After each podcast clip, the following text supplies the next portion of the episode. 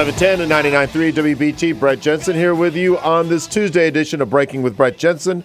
704 570 1110. And guys, make sure you follow me on Twitter at Brett underscore Jensen for all the latest and breaking news in and around the Charlotte area. All right, so a lot to get into today, a lot. And we're going to be hearing from CMPD Chief Johnny Jennings a little bit later on.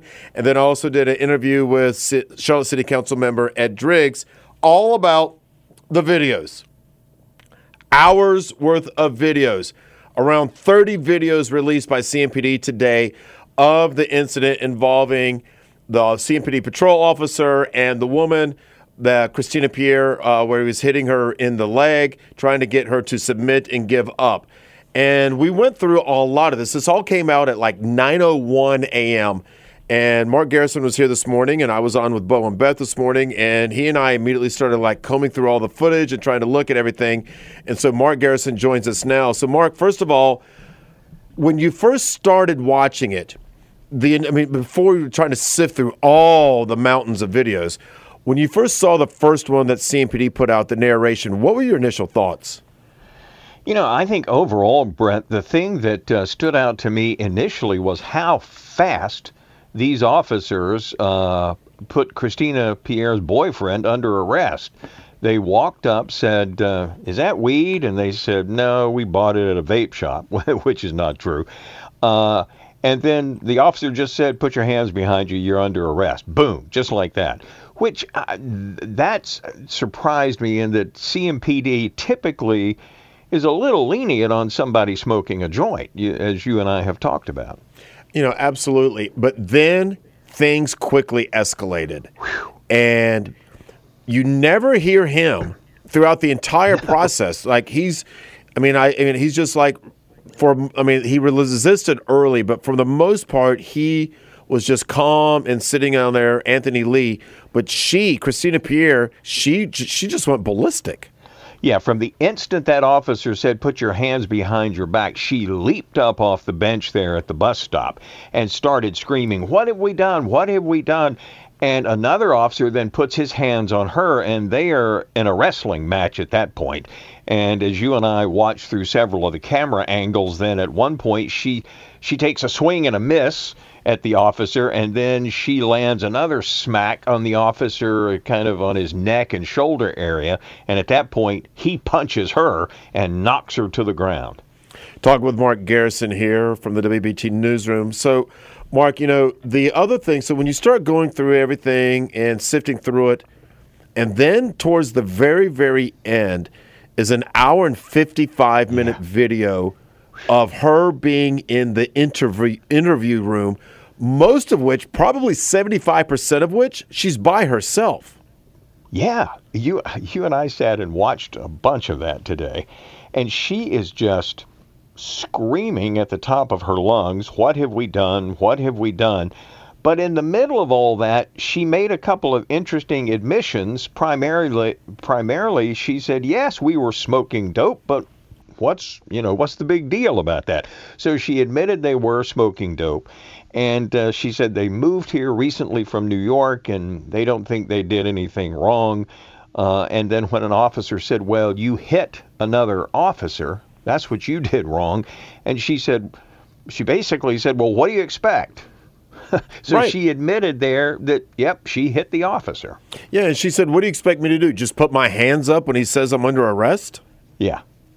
so, that one, you know, and then she said, you know, they all worship Lucifer and Satan, uh, and she, you know, yeah, she said she that she's them a lot of filthy names, right, and that she's genetically superior um, she did say that, and now now we understand why her lawyer didn't want any of that interview room released to the public. Yeah, it, it, certainly it did not make her look good at all. Um, the other thing that's interesting about that is her boyfriend was in the holding room next door, and several times he would yell in there and tell her to be quiet and calm down. Yeah, exactly. She was yelling so loud you, they could hear through the walls. Um, I'm curious the end result of this. The officer, um, you know, he was suspended 40 hours or one work week, and he has to go through training. CMPD admitted to me today because I asked about it if some of the people that they're going to help put in new policies when dealing with the public, they're putting in new protocols and policies. I'm not quite exactly sure why, but the NAACP mm-hmm. with Charlotte's going to be part of that, as well as other outside groups, and Braxton Winston, former city council member, he's going to be part of that. So, what do you think the end result is in all of this? A mess. Uh, this is a case of Johnny Jennings talking out both sides of his mouth, if you think about it. So, on the one hand, he goes, they did, our officers did nothing wrong. They followed police procedure. But the officer who hit her legs hit her a few times too many, so he gets suspended. And we're bringing in Braxton Winston and the NAACP that know nothing about police work to teach us how to do something differently. I mean, that's odd. That is odd. And I understand like you're trying to put on a brave face for the community and all that, but I that was the part that I didn't understand. We're talking about people who literally know nothing about police procedure. That's right. Trying to give um, examples and advice on how to deal with this, a new protocol. In the case of the local NAACP director, and in the case of Braxton Winston, you've got two people who don't like cops. So you're going to be asking them for advice. I can't imagine this will go over well with the rank and file. Uh, when when they hear about that, and what what procedures are going to change? You've already said the cop that smacked her originally was defending himself. He didn't do anything wrong. The officer who was hitting her legs, trying to get her to uh, submit to put her hands behind her back, he just hit her a few times too many, according to the chief. Okay, but the chief still says he was using a textbook move. See, that's the thing. That's the thing. A textbook move and trained and did what they were supposed to do. That was that's the question. And then the ultimate question is what happens with the Charlotte City Council and yeah. any potential lawsuits because in the past and this was way before I came to see him uh, WBT um, in 2018. But I do know in the past, even before I got here, that if someone threatened a lawsuit against the cops, the city council would write a check just to make it go away and settle out of court, even if no charges were brought against the cops. Well, you know, that's what every good ambulance chasing lawyer knows is that sometimes it's just easier to write a check and make it go away than it is to fight it. Sometimes it's cheaper to write that check than to spend all the money to fight it. And so I suspect the city will pay her. Mark Garrison from the WBT Newsroom. I really appreciate your time today. It's been a long sure. day, Mark. Thanks, Thanks, a lot. Brett. All right, my man. Thank you, sir. All right, when we come back, let's play parts of some of the highlights that I picked out out of the 30 minute press conference with CMPD Chief Johnny Jennings when we return. And then later on, my interview with Charlotte City Council member Ed Driggs. I'm Brett Jensen, and you're listening to Breaking with Brett Jensen.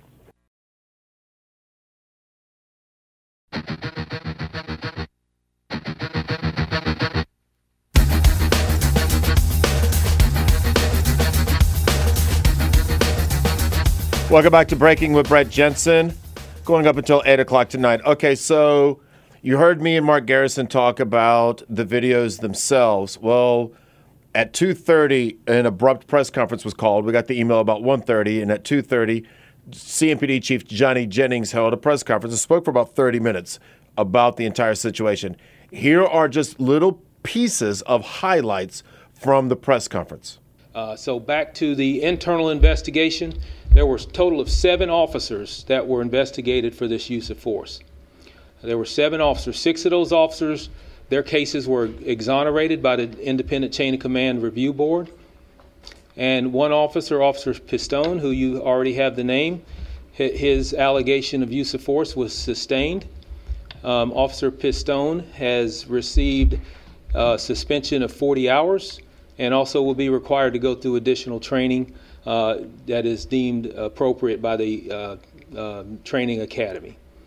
Uh, the the incident here involves 17 strikes to Miss Pierre's leg, and you heard me mention before that those strikes were at the peroneal nerve, which are compliance strikes when someone is not when someone is resisting arrest and has their hands behind their back or hands underneath them those are effective compliance strikes If you look at the video closely, and this is where I really thank our Internal Affairs Division for being able to look at all the videos thoroughly and make that decision based on what they saw and also be very objective and be able to determine uh, every single strike that was that had occurred during this incident. Um, Officer Pistone's first three strikes were effective. Those strikes allowed for officers to get uh, the, Miss Pierre's hands behind her back. The officers then proceeded to try and handcuff her as Officer, Officer Pistone continued to deliver uh, 14 additional strikes to her leg. Those 14 additional strikes were determined by the independent chain of command review board that they were not justified. I concurred with that, uh, and I agree with that decision. It's very difficult when officers are put in these situations, and but we also have a higher we also are held to a higher regard when it comes to making decisions. And just as anything that we do, every single action that we take has to be justified. So had those three strikes been sufficient to get her hands behind her back, if it if the actions would have stopped at that point, then we would not be having this discussion about a sustained violation. So Officer Pistone uh, has currently um, uh, completed the the internal investigation has been completed on Officer Pistone, and hopefully we will be able to move forward. Which what bothered you most? I know you put out a statement when the charges were dropped. What bothered you most? The assault on the officer being dropped or the, the gun charge being dropped? Hmm. The assault on the officer would probably be the, the one thing that bothered me the most because regardless of what led up to this, our officers were within um, justification of getting out with these individuals. The officer was in justification of making the arrest. To allow for somebody to punch an officer in the face and have no, uh, absolutely zero repercussions in the legal system, uh, except for the initial arrest, to me is is an insult to our officers. And we we can't live in a society where we allow people to uh, in, assault officers. If we do that, then um, it's it's going to be a, a, society that I don't think we we want to be able to we want to have to live in because there has to be law and order in our community, and our police officers are um, tasked with providing that. You know, the woman and her lawyers pretty much have already said that they're going to sue. Do you think the city should defend any lawsuits against your officers in your department? Yeah, that's not determined by me, but yeah, I'm uh, yeah, I'm biased on that, obviously. But I think we should defend everyone when we feel like that. Uh, you know, th- there's always some litigation that's involved that will uh, that people will uh, that our attorneys will take over and, and take a look at that. But um, uh, that's not for me to determine whether we should or should not. Uh, I can just weigh in on um, weigh in on the process, and that's it. Do you stand by the initiation of this call? I do, yes, and be and like I've told you before, and I think what you're getting at is the fact that uh, marijuana uh, is that worth have getting out and making an arrest. Uh, what I can tell you is that, uh, like I mentioned before, 194 uh, violent crimes in that location uh, within a mile radius in the last three years. Um, our officers are expected to be seen and visible and be out. Uh, and if uh, and, and, and I'll put another perspective to it that if if we are ignoring two people smoking marijuana getting ready to get on a city bus and we drive by that and this individual has a gun in his in his uh, pack that he's carrying over his shoulder and if that individual gets on that city bus and somehow gets into altercation and uses that weapon uh, then the story is going to be about how CMPD just ignored them smoking marijuana, and had we gotten out with them, they would have been able to locate the gun. So uh, we can. That's why I talk about Monday morning quarterback all the time. That uh, there are different scenarios that can play out. But I will say this: that as long as marijuana is illegal, uh, then I will I will expect my officers to address uh, open marijuana use uh, and, and marijuana sales. We just had a incident yesterday. An individual shot five times over a marijuana deal. So marijuana is not so innocent drug that we hear so much about. But if we don't want officers to address uh, misdemeanor marijuana use, uh, then make it legal. Chief, everybody now has the ability to look at this video. It was chaotic on the day, it appears chaotic in the video. Was that more chaotic in your eyes than a situation like this needed it to be? I guess the short answer to that is yes. But we have to talk about culpability on both sides. Uh, we we could go from anywhere to the point of it, it, it could have never happened if officers would have ignored the marijuana. Is that something you want us doing?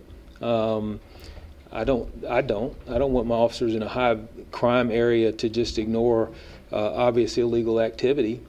Uh, and then on the other hand, um, had the arrest taken place normally, like most arrests do, and uh, there hadn't been interference with that arrest, and we wouldn't be sitting here talking either.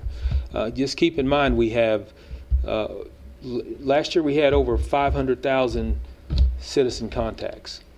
Uh, we had 300, just a little over 300, I think it was 347 uh, of those contacts that have resulted in that resulted in some type of use of force. And when I say use of force, that could be something as simple as a scrape on the uh, uh, because a handcuff scrapes somebody's wrist uh, to using deadly force. So a very, very minute uh, uh, ideas of con- a very minute um, number of contacts result in any type of use of force whatsoever, and and there's only you know 97% don't even result in arrest. So um, uh, yeah, I, I, wish that we can roll back to. I'm sure these officers, if they could roll back time, they would handle it differently. But uh, that's that's that's life, and that's what we always say. We can always look back at things that we do every single day and say, I would have done this differently. So that is CMPD Chief Johnny Jennings from the press conference today. I'm sure you can go to the CMPD Facebook page if you want to see all of it and uh, see it in its entirety and, and everything else. Like I said, it lasted about 30 minutes today.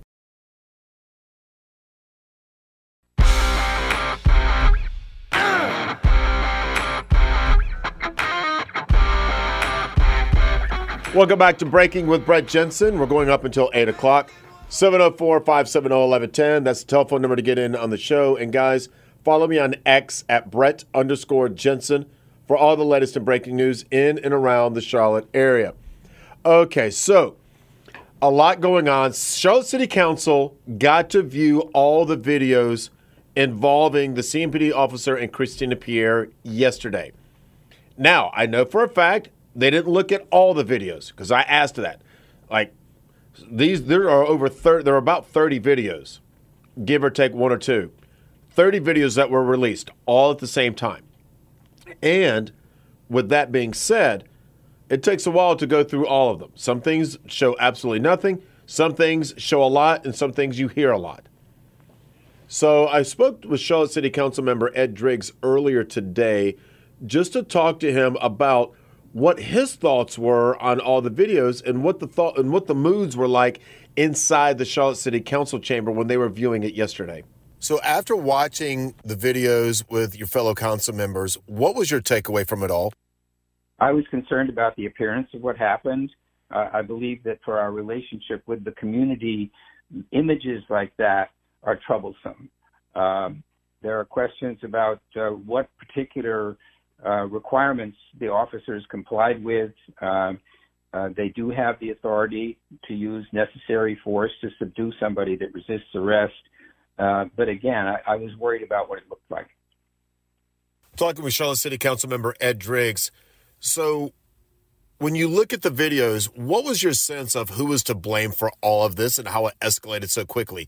Was it her fault, his fault, both of their faults, nobody's fault? What was your overall sense of this?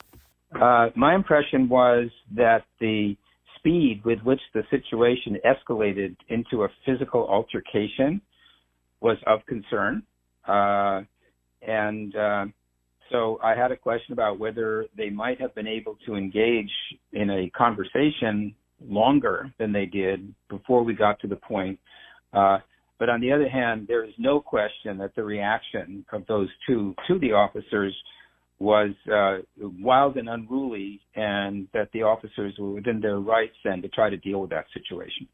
Talking with Charlotte City Council member Ed Driggs, I'm curious when you guys were watching the videos and everything, what was the mood or the atmosphere like when you guys were watching it?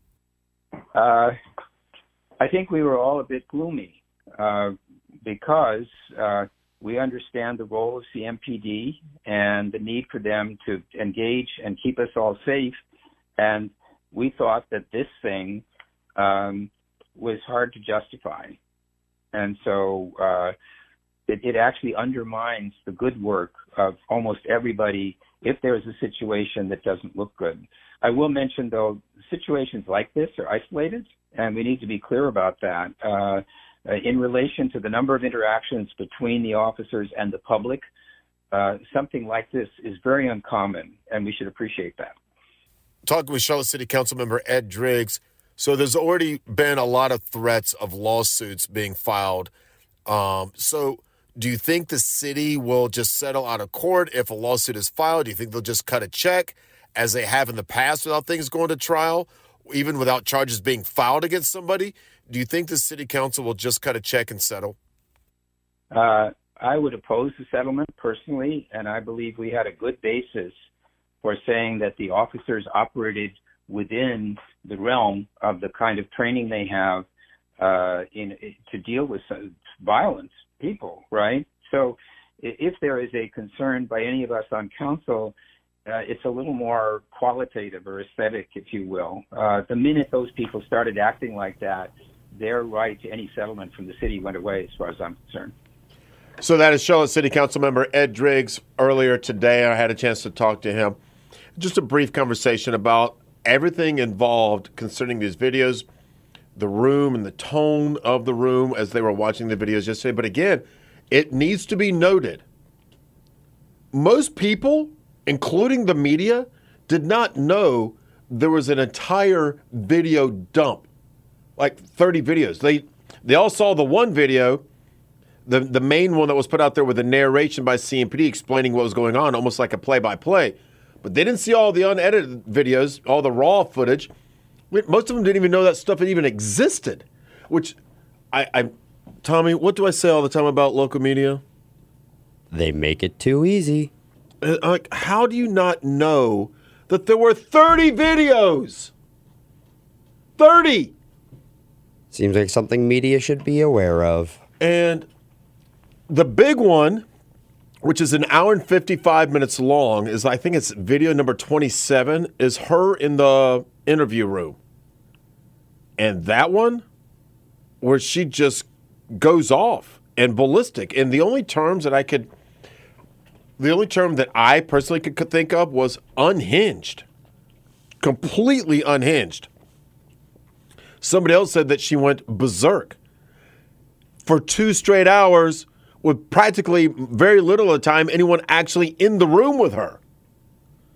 I mean, that was not the actions of what I consider to be a sane person, even in a stressful situation. At some point, you're just going to get tired and wear out. The adrenaline's going to run out. But it didn't with her. It kept building and building and building, and it was a two hour volcano. Let's go to the phones and we bring in TP. Thanks for calling, TP. I appreciate it, bud. Hey, man, uh, you're you're awesome. Love everything you do, dude. But let me tell you something. Let's put it in perspective. If I'm that guy sitting on the bench, now I don't smoke, never have. 31 years in the military, and not going to do it because I don't really care about it. Rather drink. If I'm drinking a beer and I have a gun on me, I'm going to jail. Plain and simple. I mean, if I fight with the popo, guess where I'm going? I'm going to jail. Why are we dealing with this at all? Why can we do all this illegal stuff and not go to jail?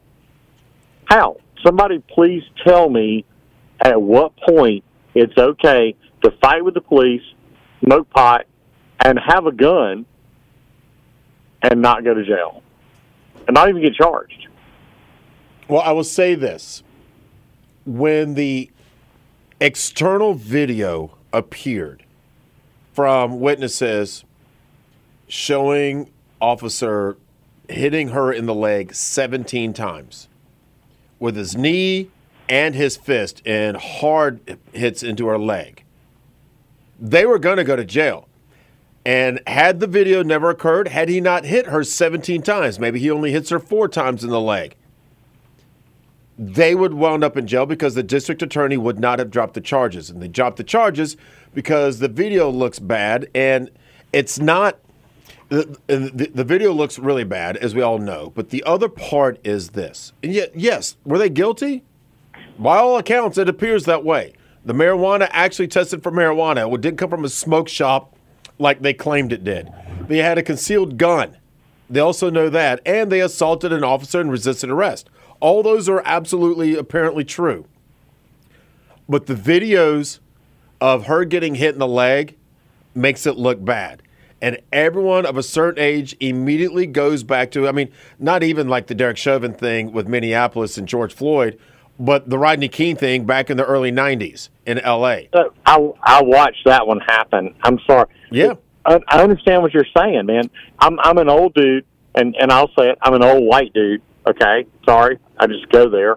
But if it if the roles were reversed, if it was me, and I had and I and I carry a gun twenty four seven. Okay, if I had my gun and I had the same stuff, I'm going to jail. And if so, what we've taught people today, and everyone out there, and the younger people. I say the younger people for a reason because you and I are about the same age, or you're close to mine.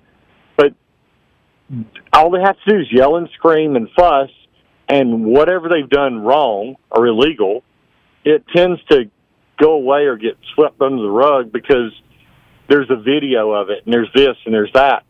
And it's wrong. It's it's wrong in so many ways. It's nine-eyed baby wrong. Okay? These people need to they need to be charged and if the DA won't do it, I'm there's probably a federal gun charge in there for possession of drugs with a firearm. There's probably a charge somewhere in there the federal prosecutor could put on them to make this happen. But everybody's scared of doing the right thing. That is our problem right now. Everyone's scared of doing what is right, and they just don't want the repercussions of being right and doing what the letter of the law says. I appreciate the phone call, TP. Thanks, bud. You know, here's the problem you can charge them, and the courts are backed up, way backed up, because of the the uh, stupidity of the person that was in charge of the Mecklenburg County courts that completely shut them down for God knows how long. Well, what over a year, maybe eighteen months, something like that. While all the other court systems were up and running all around Mecklenburg County, the genius that was at uh, Mecklenburg County Courthouse decided to keep them closed. So they are extremely backed up. And that's why at one point, I guess it was over a year ago, Spencer Merriweather got rid of a lot of the speeding charges and other traffic violations just because they didn't have the time and the manpower to go through all these things. So, all that being said, if the charges had stayed, while, look, I think it's all it's all pretty evident that they were guilty of what they were accused of. Right? Everything. Like it seems to be rather cut and dry. The problem is when you see I don't even say white man and black woman because she was a big woman, 5'8, 180, big girl. But when you see a cop hitting a woman in the leg repeatedly as hard as he can with his fist 17 times, it's even if they're guilty, the emotional response to that will be difficult to find the the people guilty because of this. The video will make a lot of people, especially, and if you want to bring race into it, it, it's going to be probably, it might be, my assumption is, and I know what happens when you assume, but it might be a little even harder to convince black people or Hispanic people to find guilty because of the video. just wearing her out in the leg. Some could easily argue that it's she brought it upon herself. Some could easily argue that. And a lot of people would say that. But at the exact same point, can you get a conviction? That's what it boils down to. Can you get in a conviction? They might have been able to convict him of carrying a concealed weapon, but probably the other charges are probably thrown away. And I don't know, maybe he had the gun legally, just illegally concealed. So I that's the problem. Can you get a conviction? At the end of the day, can you get a conviction considering the stress in our courts, considering the stress in the district attorney's office? At the end of the day, that's what it all boils down to. And they felt like, no, we can go to court, but the odds of us getting a conviction are pretty small. All right, when we come back, we'll take more of your phone calls. I'm Brett Jensen, and you're listening to Breaking with Brett Jensen.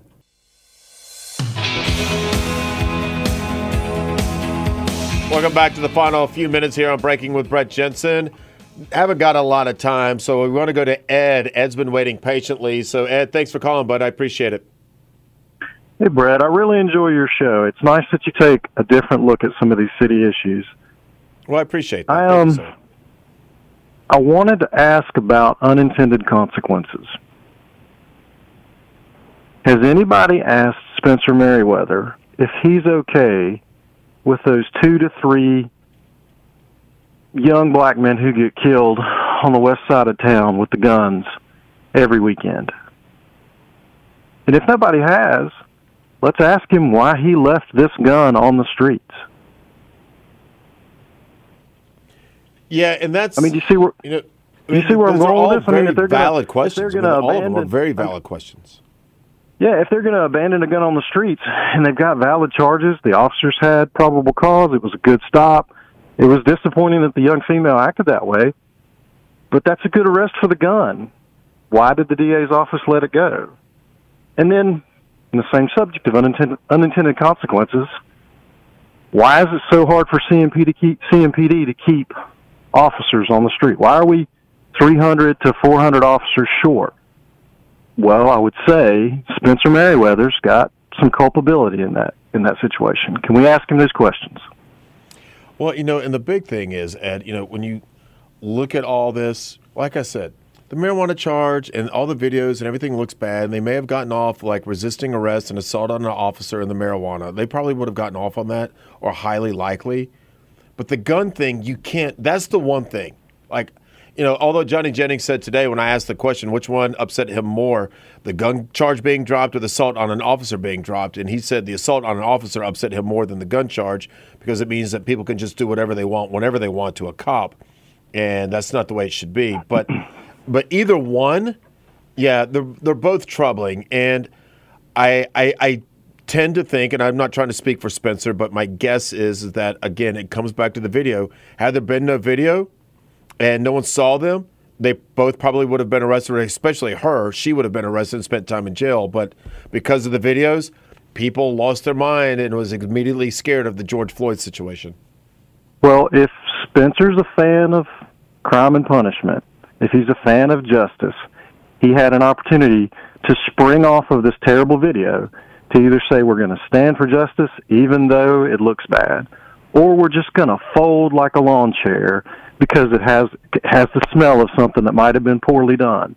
However, it's worth mentioning the officer was inside of his policy and he was inside of the law and he didn't do anything wrong. Yeah, he hit her 17 times.